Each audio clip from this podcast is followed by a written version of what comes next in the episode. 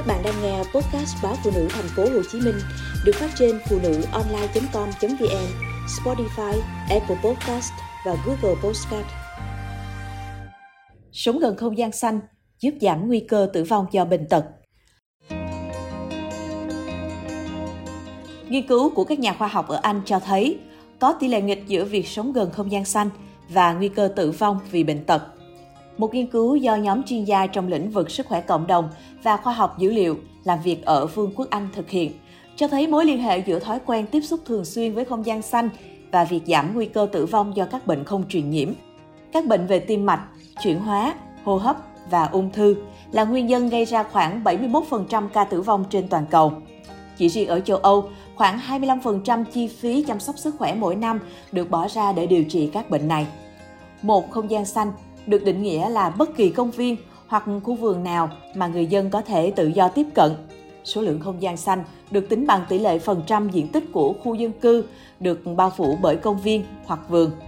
Nhóm nhà khoa học thực hiện nghiên cứu dựa trên dữ liệu điều tra dân số của Vương quốc Anh tích lũy từ tháng 3 năm 2011 đến tháng 12 năm 2019 với trên 4,6 trường hợp đều từ 18 tuổi trở lên và sống ở London. Trong thời gian theo dõi kéo dài 8 năm và 9 tháng, 8% số trường hợp đã qua đời. Trong đó có 1,5% tử vong do bệnh tim mạch, 2,1% do ung thư, 0,6% do bệnh hô hấp và dưới 0,1% do bệnh tiểu đường loại 2.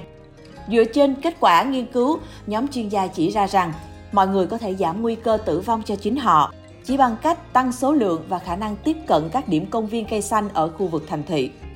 Nhiều nghiên cứu trước đó đã chỉ ra rằng nếu một người bị căng thẳng kinh niên do công việc hay các áp lực trong cuộc sống, chỉ cần dành 20 đến 30 phút trong không gian tự nhiên có thể giúp giảm nồng độ cortisol, loại nội tiết tố được cơ thể tiết ra khi căng thẳng. Nhiều quan sát cho thấy những người dành khoảng thời gian được khuyến nghị này trong môi trường tự nhiên sẽ có mức độ đau đầu, căng thẳng giảm đi đáng kể. Theo đó, để tận hưởng cảm giác hòa mình trong tự nhiên hàng ngày, mọi người có thể chọn cách ngồi yên và lắng nghe âm thanh của thiên nhiên bên ngoài, ban công hay cửa sổ.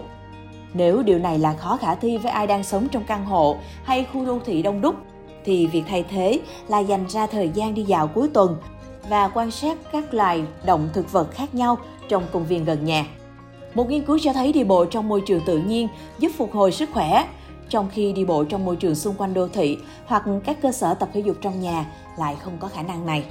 Mặt khác, khi tham gia các hoạt động thể lực ngoài trời, nguồn cung cấp vitamin D cho cơ thể nhờ đó cũng được cải thiện. Bên cạnh đó, sống gần gũi với thiên nhiên còn giúp tăng cường hệ thống miễn dịch của cơ thể. Một nghiên cứu của Nhật Bản cho thấy, những phụ nữ dành 6 giờ đi bộ trong rừng trong khoảng thời gian chỉ 2 ngày đã tăng lượng bạch cầu đáng kể, giúp chống lại virus gây bệnh và sự gia tăng này kéo dài khoảng một tuần sau thí nghiệm. Một nghiên cứu từ Đại học Michigan cho thấy, những người tham gia bài kiểm tra trí nhớ sau khi đi bộ trong tự nhiên đã cho kết quả tốt hơn 20% so với những người làm bài kiểm tra sau khi đi dạo quanh thành phố. Khi sống gần công viên, vùng ngoại ô có nghĩa là sẽ có ít người hơn, ít ánh sáng đèn đường và âm thanh. Đây là các điều kiện lý tưởng để giấc ngủ đến nhẹ nhàng hơn, dễ dàng hơn và chất lượng giấc ngủ cũng tốt hơn.